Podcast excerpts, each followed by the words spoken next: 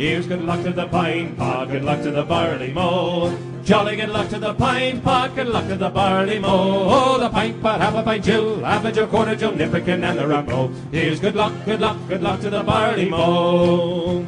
Oh, here's good luck to the half-gallon, good luck to the barley mow. Jolly good luck to the half-gallon, good luck to the barley mow. Oh, the half-gallon pint pot, half a pint Jill, half a Jill, quarter Jill, nipperkin and the rumbo. Here's good luck, good luck, good luck to the Welcome back mow. To the American Writers, a 100 Pages at a Time podcast. In each episode of this podcast, I look at the works of great American writers using the Library of America as my source material. In this episode, we'll be beginning a four-part series on James Fenimore Cooper's The Pioneers. The Pioneers was the first of the Leatherstocking tales to be written, but the fourth chronologically in terms of the character's life. It is set in a fictional town called Templeton, which is really Cooperstown. This means that our main character, Marmaduke Temple, who this town Templeton is named after, the land speculator, is none other than William Cooper, who was the real-life land speculator and the father of our author. Notice I did not say that Natty Bumpo is our main character. He spends much of the novel in the background. But this could be true of all the Leatherstocking tales. Natty Bumpo, Leatherstocking, whatever name he has in each individual novel, is almost always a supporting sideline character, often the moral center, though. And that's true in this novel, too. He is the moral center of the story, especially in terms of ecology and the environment and the treatment of the natural world. He's very much in this novel like the Lorax, almost, speaking for the trees at times when other characters are violently misusing nature. In this novel, Natty Bumpo goes by the name of Leatherstocking. It's a name given to him by the pioneers. He's a 70-year-old, maybe 71-year-old woodsman living off the land while the frontier marches on past him. He has to come to terms with the changes brought on by the arrival of the pioneers and the settler society and cities and towns and all these things in his world. The biggest one of these, of course, is Marmaduke Temple and his family, the land he bought and the settlers he's brought over from a very diverse background. The French can no longer be enemies to him. They're just another group of settlers on this dynamic and ever-changing frontier. In this novel, he's often accompanied by Indian John, who is none other than his good friend from childhood, Chingachgook. He's a nominally Christianed Delaware.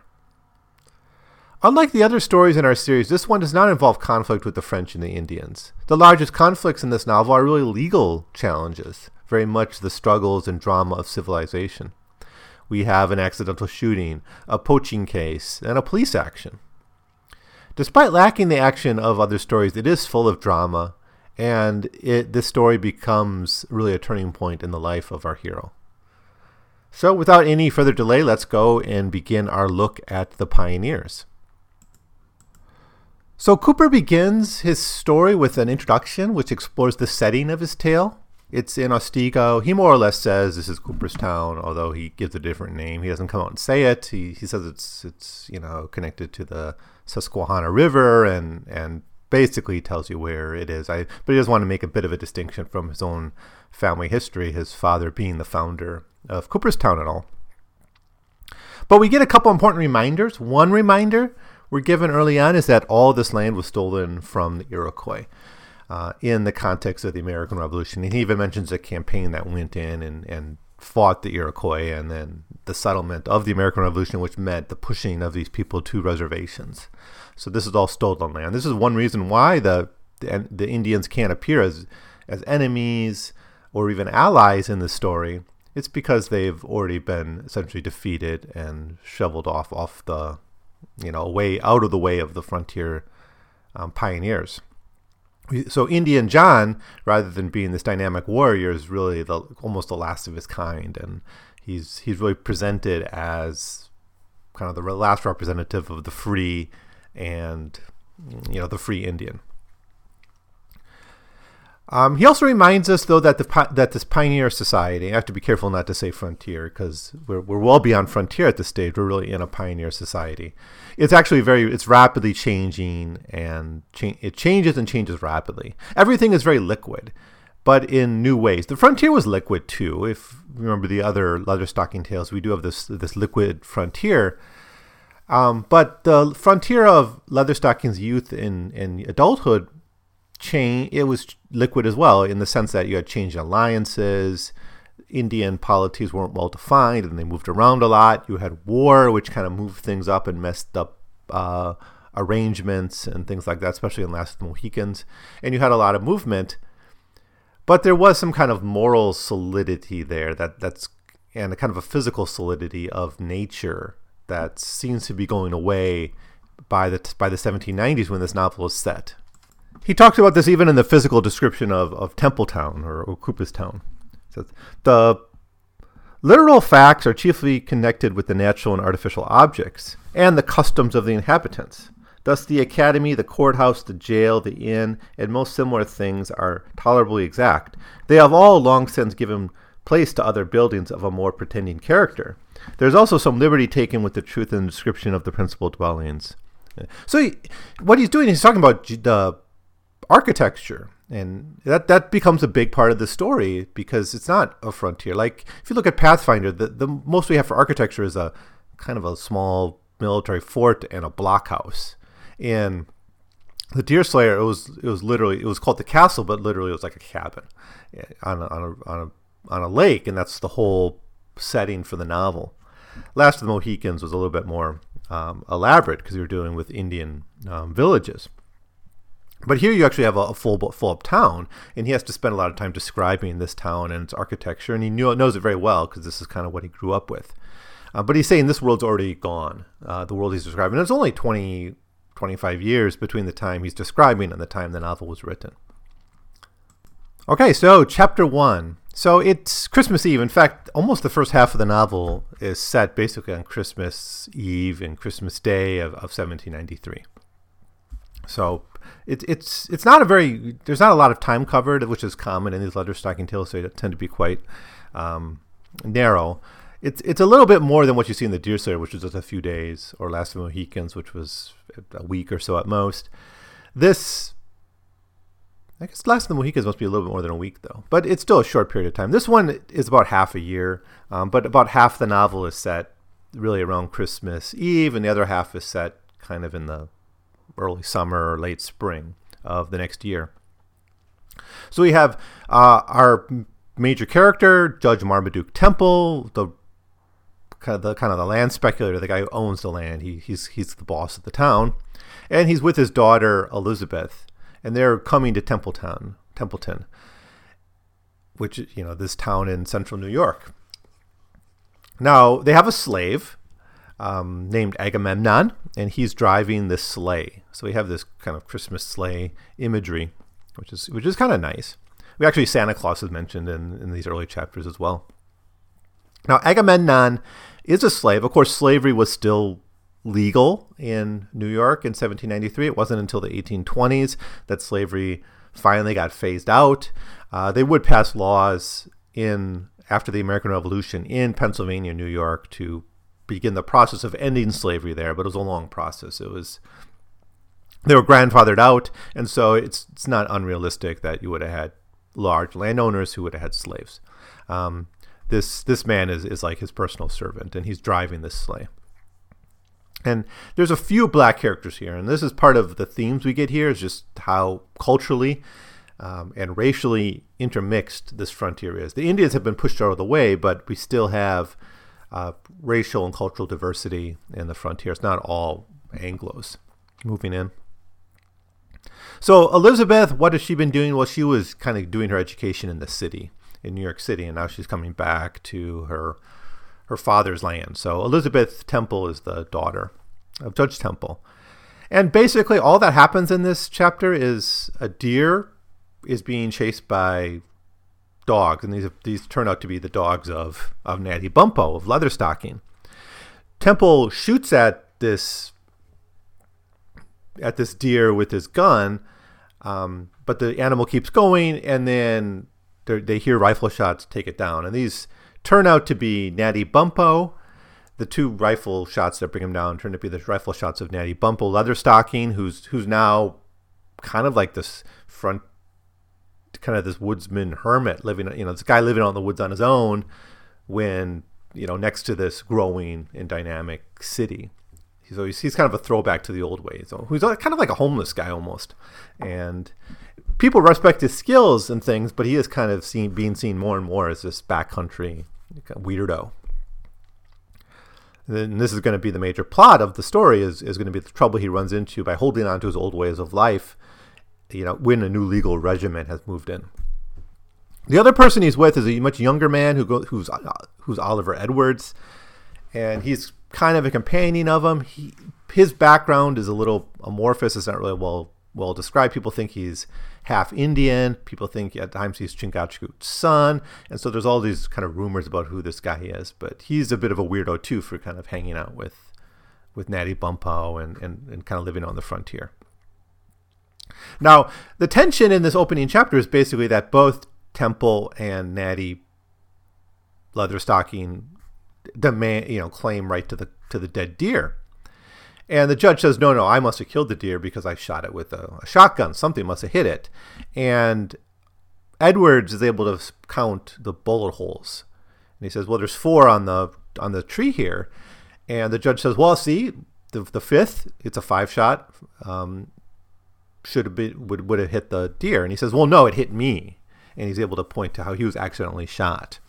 So that's kind of our opening setting, is basically Judge Temple accidentally shot this young man, Oliver Edwards.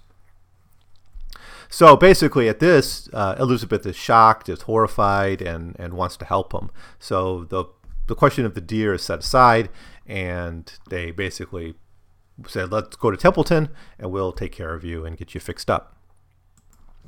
It's important that the first event of this book is a conflict over a dead deer, because that's not going to go away. And this is not going to be this deer, but it's going to be other deers are going to be this issue.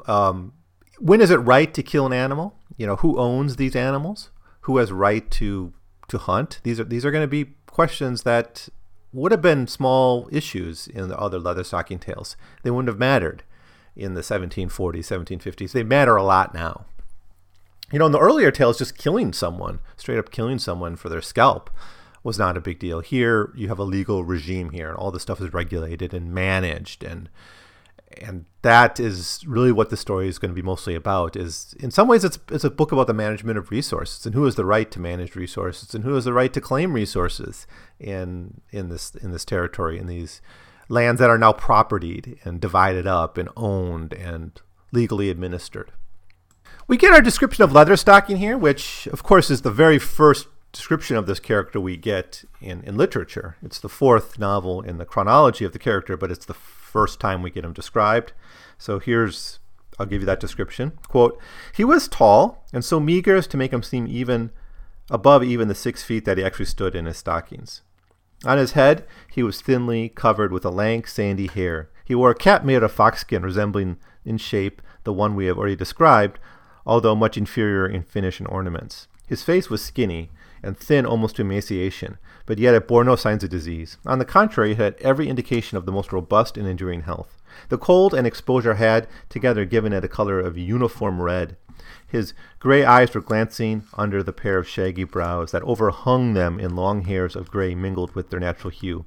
His scraggy neck was bare and burnt to the same tint of his face, although a small part of his shirt collar, made of a country check, was to be seen above the overdress he wore. A kind of coat made of dressed deerskin with the hair on was belted close to his lank body by a girdle of colored worsted. On his feet were deerskin moccasins, ornamented with porcupine quills in the manner of the Indians, and his limbs were guarded with the long leggings of the same material of moccasins, which garnered over the knees of his tannish buckskin breeches had attained for him, among the settlers, the nickname of Leatherstocking. Over his left shoulder was slung the belt of deerskin from which depended an enormous ox horn, so thinly scraped as to discover the powder it contained." Obviously, Leatherstocking is fully of the frontier. He doesn't buy his clothing; he makes his own clothing, right? So that's what we're supposed to get out of this. And he doesn't really. He's not part of the market. He's not. He's fully self-sufficient, living off the frontier, hunting deer, and just kind of living on the wild. So after this incident is described, we get in Chapter 2 a description of basically who Marmaduke Temple is, his background, how he got to this position of authority in upstate New York, how did he get this land, and basically, you know, if you're interested in all this backstory, it's rarely a historical survey. Essentially, there was a kind of a partnership between two people. One is actually an important character, shows up, is Effingham, Edward Effingham, and Judge Temple. They had collaborated. They were both from Pennsylvania, and Temple was once a Quaker. And he didn't really talk about this because he was worried about the Effingham family, who they didn't like Quakers for whatever reason. But they made a business agreement to kind of work on this frontier land to basically be a land speculator. Now, there's another problem with this Quakerism that's addressed here, and that is he's acquiring all this land out of the conquest of the American Revolution. And it's addressed right here in the text. Quote, "It is true that Marmaduke, by this Pluspurchinian state that had been wrested by violence from others, rendered himself obnoxious to the censures of that sect, which at the same time that it discredits its children from full participation in the family union, seems ever unwilling to abandon them entirely to the world. But either his success or the frequency of the transgressions in others soon wiped off this slight stain from his character, and although there were few who, dissatisfied with their fortunes or conscious of their own demerits, would make dark hints concerning the sudden prosperity of the unportioned Quaker, yet his services and possibility of his wealth soon drove from the recollection of these vague conjectures from men's minds." End quote. And this is kind of a chilling realization, is that if enough people are benefiting from a crime or a theft or seizure, it doesn't become a moral stain anymore. Right? And this is true of so much in our own world even today, right? But even at this time, or if you think about the conquest of the West altogether, it was achieved through war and genocide, right? I don't know if Cooper would have said it in that way. Of course, that word didn't exist in his time, but he's certainly aware that the Indians were pushed from this land and wiped out. I mean, he calls one of his novels The Last of the Mohicans. So he's certainly aware of the decline of these cultures. But, you know, if enough people do it and profit from it, there's no moral stain on it anymore. It's just it's just more prosperity, right? And you can look through all, again and again in American history, at this story. Same thing if you were in the South, right? Slavery and genocide combined together to settle a frontier. You know, it's just how things were done in those days. And so even the Quakers can turn their back and forget this stain. But anyways, what happened is the revolution kind of broke up Effingham and Temple, and they went their own ways during the war, but then got reunited after the conflict. Oh no, that's wrong. So Effingham, he was a loyalist, so he just sort of disappears during the war, and then Temple sort of takes over full possession of these frontier lands.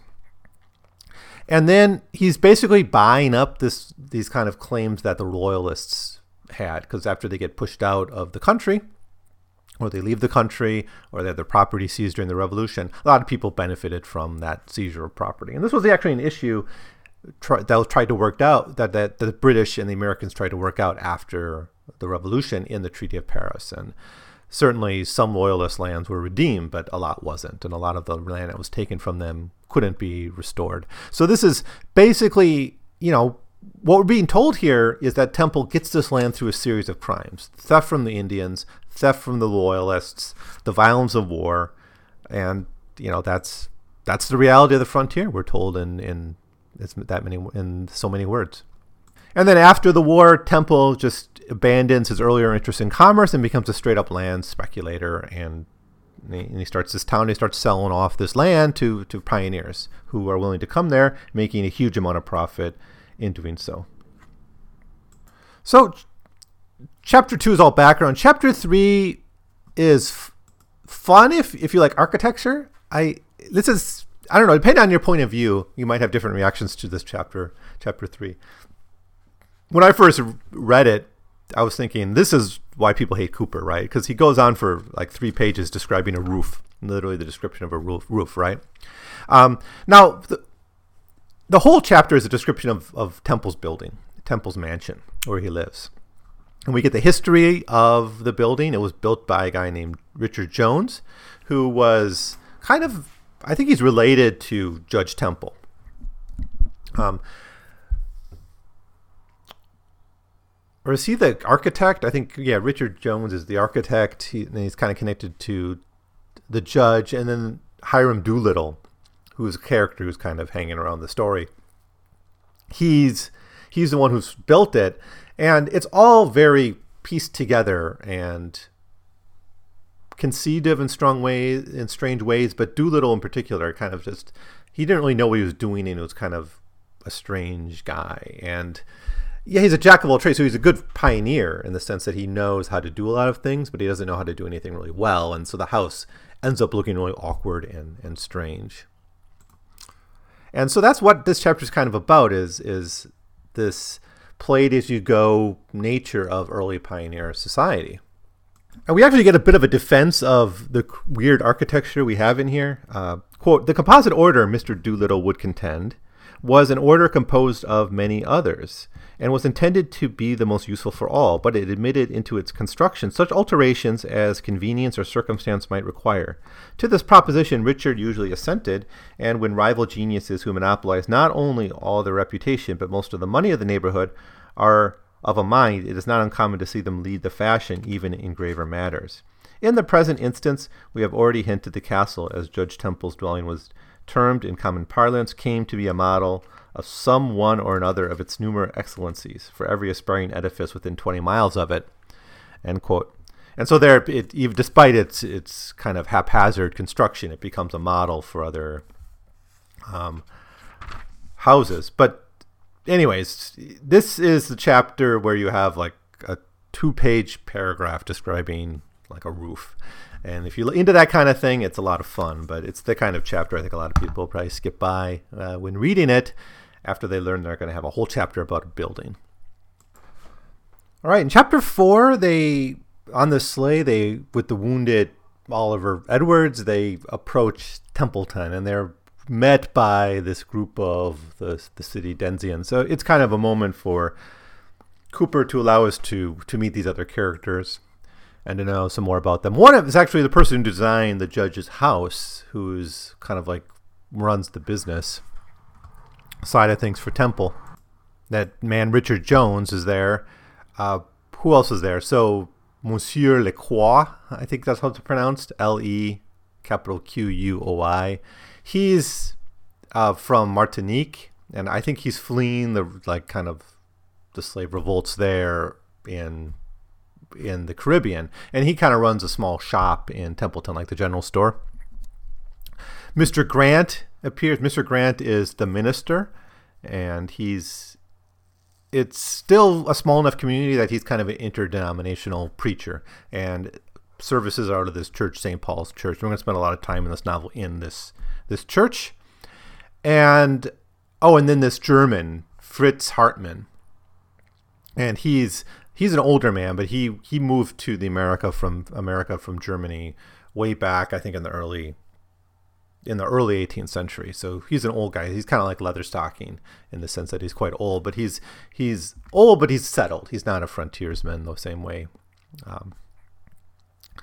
The same way Leatherstocking is, but he spent a lot of time in these frontier areas. He lived in the Mohawk River for a long time. So he's more urbanized. He's less of kind of a country backwards guy, but he's been here a long time too.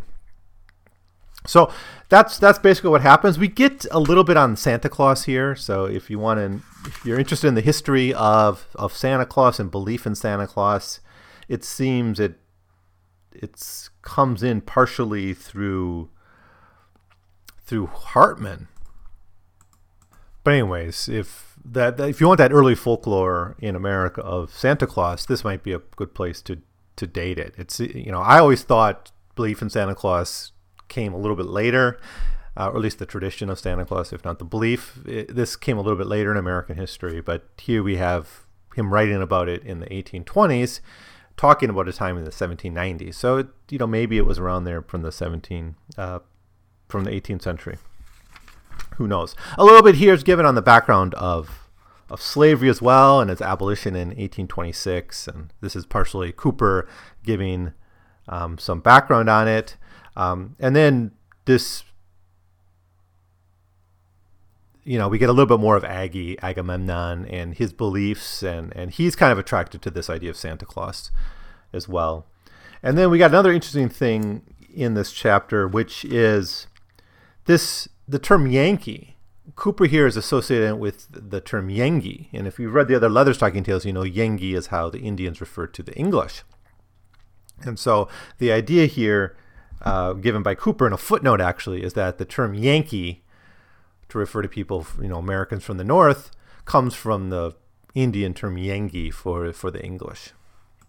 Now, Wikipedia tells us that this is just one of the theories that's out there. So one is it does come from Yengi, which comes from Yanglais, the French term for English. But there's other theories that are presented here, so Cooper may not be right about that, but it's a guess. But it's one thing I like about this book, The Pioneers, is it gives a lot of footnotes and historical context, a little bit more than I think the other Leatherstocking novels do, which are just kind of more straight up adventure tales. This is more of more real historical fiction, and that it's really grounded in a world that you can feel and experience and almost smell and hear and listen to. And these little details really help with that feeling, that immersion you get in a novel like this. The last thing that really happens in this chapter is that Richard Jones is trying to kind of pilot the horses, and he gets thrown off, so Edwards has to take over. Even though he's wounded, he has to take over and manage the and save. Well, I think the welcomers were coming like in a sleigh of their own, and Jones gets thrown off, so although he's injured, Oliver Edwards has to go and kind of save the rest of the sleigh from being thrown asunder. So that just shows you his skill, it shows you his bravery, and it shows you his willingness to face a challenge despite being injured. And the last words of the chapter tell us everyone's very impressed by what he does in navigating the ship or the sleigh. So this novel's a really slow burn. Chapter 4 is them arriving to town. Chapter 5 is basically them arriving at a Temple mansion. So, it gives Cooper time to introduce characters and to get us a feel for the setting and things like that. But it does come off as a very, very slow and ponderous novel. We're over 1/10 of the way through the story, and really not much has happened. We meet a few other characters, so... we have Pettibone, who's the housekeeper of the Temple house.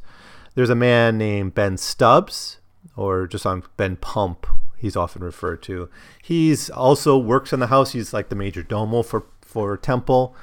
And, his roots are kind of in British seamen's, he was a sailor in the times before the American Revolution. So again, we're just being reminded by Cooper of all these people who come to these pioneer society, to Cooperstown. All their diverse backgrounds are from all over the world, literally. All different status. They have different class backgrounds. It's a very class-ridden society, something we haven't seen before in the Leatherstocking tales. Class really doesn't enter into it much. I mean, it's totally frontier, right? People can live and die, and it doesn't really matter what they have, and having a shirt, right, or was wealth in The Deerslayer. What mattered more was, I guess, status in the military or status within a tribe, or whether you're in or out of a particular group. That's what mattered in the other Leatherstocking tales. Here, class really matters, and people have jobs and they have positions in society. So this is all part of the reason we have such a different feel in this novel, that we're very much in a civilized setting. Cooper at one point reminds us that in addition to these two servants, there are, quote, 3 or 4 subordinate menials, mostly black, some appearing at the principal door and some running from the end of the building where stood the entrance to the cellar kitchen, end quote. So Temple has several slaves, it seems. So they settle Oliver Edwards into the Temple Mansion and then call for the physician. And the final moment of the chapter is the physician entering into the building to care for the wounded man. So chapter 6 is merely pretty much just the treatment of Oliver Edwards. Again, we got a very, very slow, methodical setting up the context of this novel. The physician who comes is a man named Dr. Alphenhead Todd. And he's not really that good of a doctor, but he's like all they have. So he's the one who comes. What's his background here? Quote, he was the youngest son of a farmer in the western part of Massachusetts who, being in somewhat easy circumstances, had allowed this boy to shoot up to the height we have mentioned without the ordinary interruptions of field work, wood chopping, and other toils as were imposed on his brothers. So he's from a fairly wealthy farm, New England farm family, wealthy enough to at least that one of their sons didn't have to work in the fields. Well, the surgery and the conversation surrounding the surgery it's like 10 pages or so. So it's very detailed and very slow. The surgery itself is not a really big deal. He just sort of cuts him, and the bullet just falls out. So he doesn't really get a chance. Todd doesn't really get a chance to prove his skill in any significant way because the shot falls out without too much trouble. Mostly this chapter is just talking about the incidents and letting people know what happened, and just a lot of chit-chatting, a lot of small talk is going on here. And at the end of that's something we don't get in the other Leatherstocking tales, is all this small chat. The other novels, all the conversations were very meaningful, either philosophically or morally or about the plot. This book has a lot more gossiping and chatting, and you just get this feel again of being in a very urban, very civilized environment where people have a lot of time on their hands. People all have their own skills. There's a lot of gossiping about people. There's a lot of awareness of people's class status and where they're at and all that. So it just has this really different feel. At the end of the chapter, there's basically the knock on the door, and it's Indian John, Chingachgook, has arrived. And why? Well, for that, we have to wait for the next chapter. Actually, I'm not quite sure why Chingachgook has to come. He kind of dresses the wound, which I think the doctor could have done. I think it's mostly so because Cooper wanted to introduce this character and give his background. And a lot of this stuff we already know, how he was raised by the Delaware, the Lenape, and... you know, how he really grew up in a world of violence, how he got the name Indian John, him being the last of a tribe. This is all talked about, how he got baptized. Now, his baptism was something that Natty Bumpo often referred to in the other stories. He's talked about someday you'll be Christianized, or that your beliefs are not that far from my own. You know, and Natty, as we already know, has a very particular view of religion that's really rooted in the frontier and rooted in the environment. But we just get this whole background of Chingachgook, who's always called basically Indian John here. I think the only one who ever calls him Chingachgook or Great Serpent is Natty Bumpo himself. And in this chapter, we also get the first, I guess, legal conflict over the deer, and the first legal conflict of the novel, which is over the deer. Like, who has the right to this dead deer is still being debated here. And here's what Temple says. I acknowledge it to be thine, and much more deeply am I indebted to thee than for this piece of venison. But in the morning thou wilt call here, and we can adjust this. And there'll be more important matters, Elizabeth. Thou wilt order a repast for this youth before we proceed to the church. So Temple gives this, morally, the deer to Oliver Edwards. And it's actually, I think it's Edwards who introduces this issue of, like, we have to figure out who this deer belongs to, as its respective right to it. And we get a principle here that actually Temple supports. And what Oliver says is,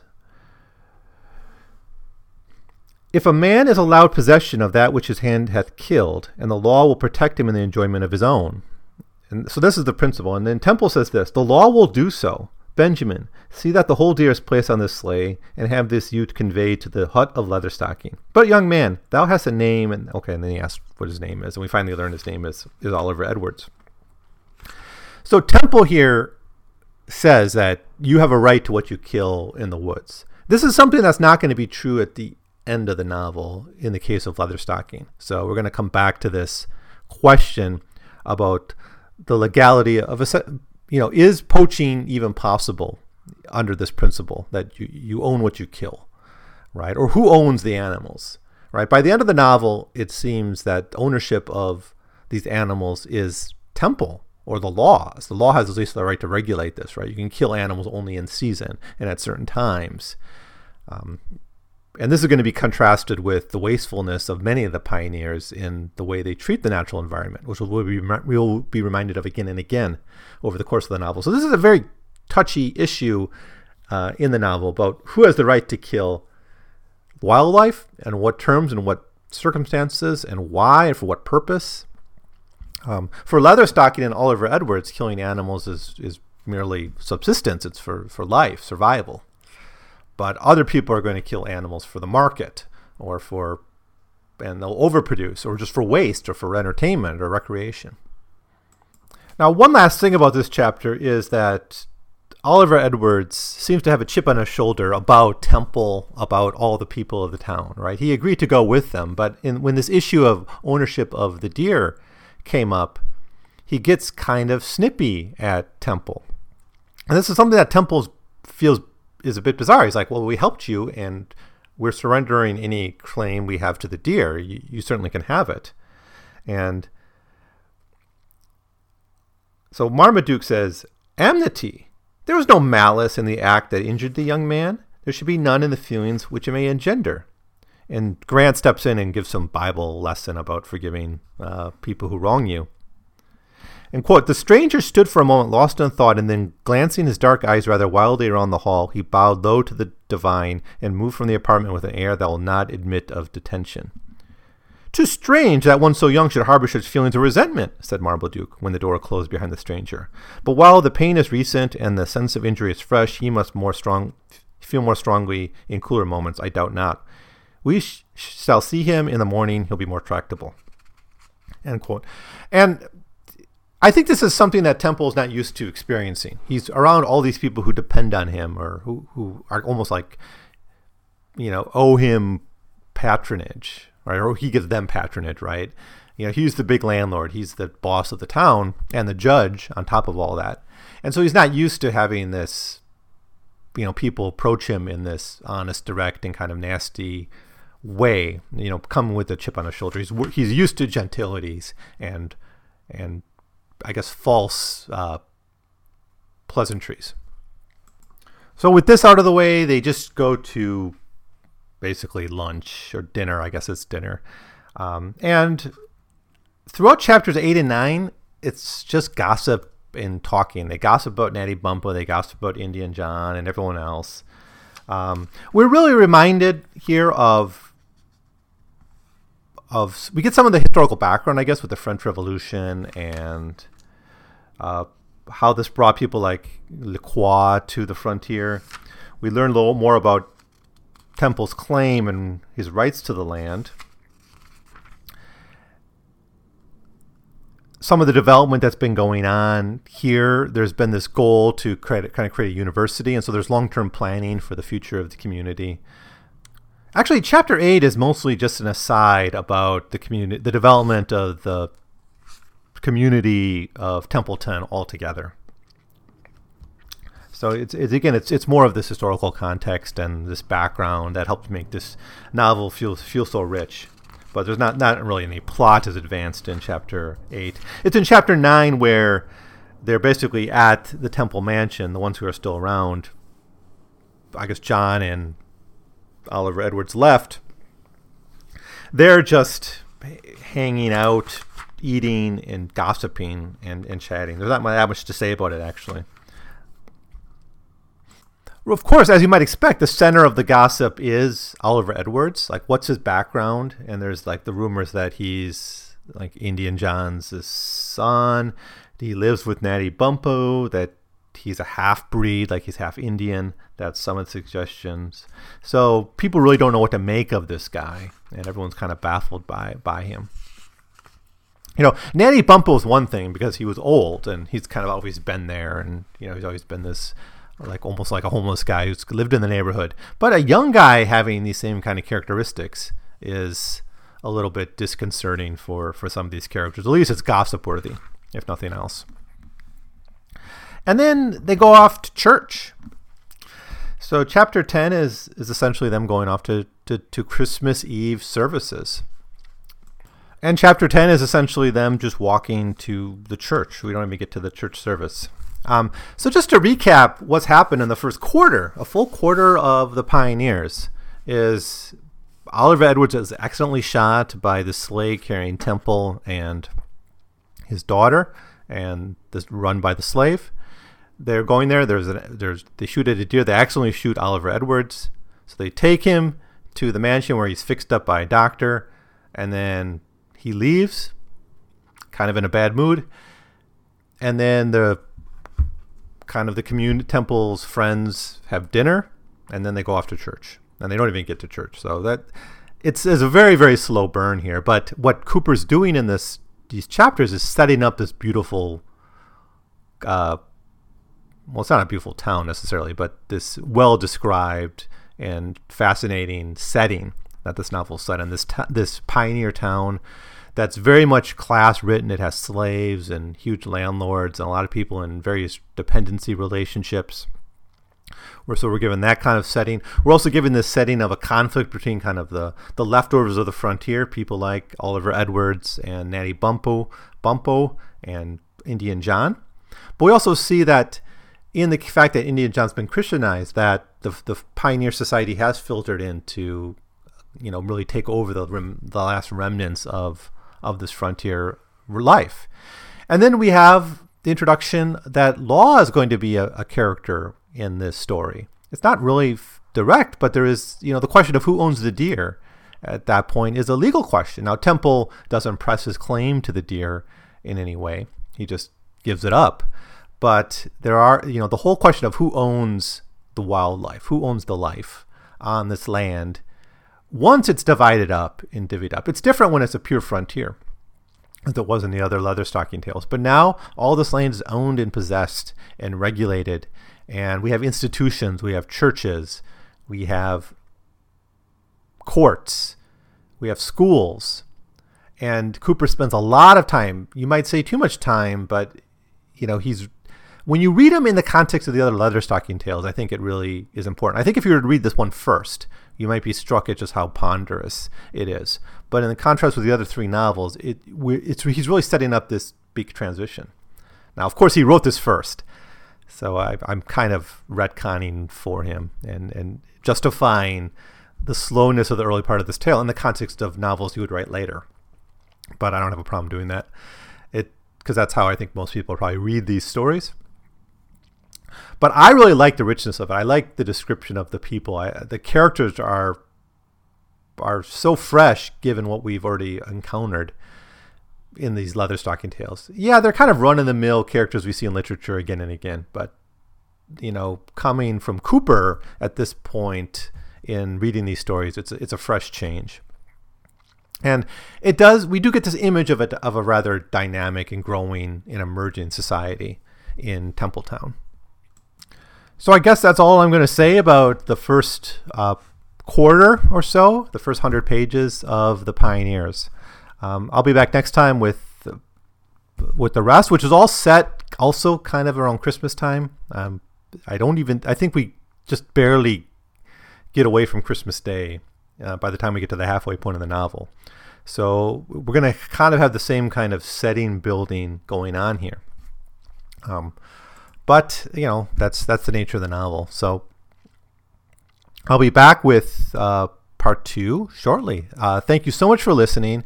If you have any comments about The Pioneers, if you've read it, if you've experienced this novel in any way, have you read selections of it? I know a lot of people read certain selections of this novel in kind of anthologies and in courses, because the whole thing might be a bit of a meal. But in small bits, it's really great. So if you have any experiences with The Pioneers, if you have any comments on them, please leave them below. I would love to hear from you. Or you can write me at 100pagescast@gmail.com, and I'll respond to your emails if if you write there. So, once again, thank you so much for listening, and I'll see you next time with part 2. Here's good luck to the daughter, good luck to the barley mow. Jolly good luck to the daughter, good luck to the barley mow. Oh, the daughter barrel, half barrel gallon, half gallon pint pot, half a pint jill, half a jill, quarter jill, never get another round bowl. Here's good luck, good luck, good luck to the barley mow. Here's good luck to the landlord, good luck to the barley mow. Jolly good luck to the landlord, good luck to the barley mow. Oh, the landlord daughter barrel.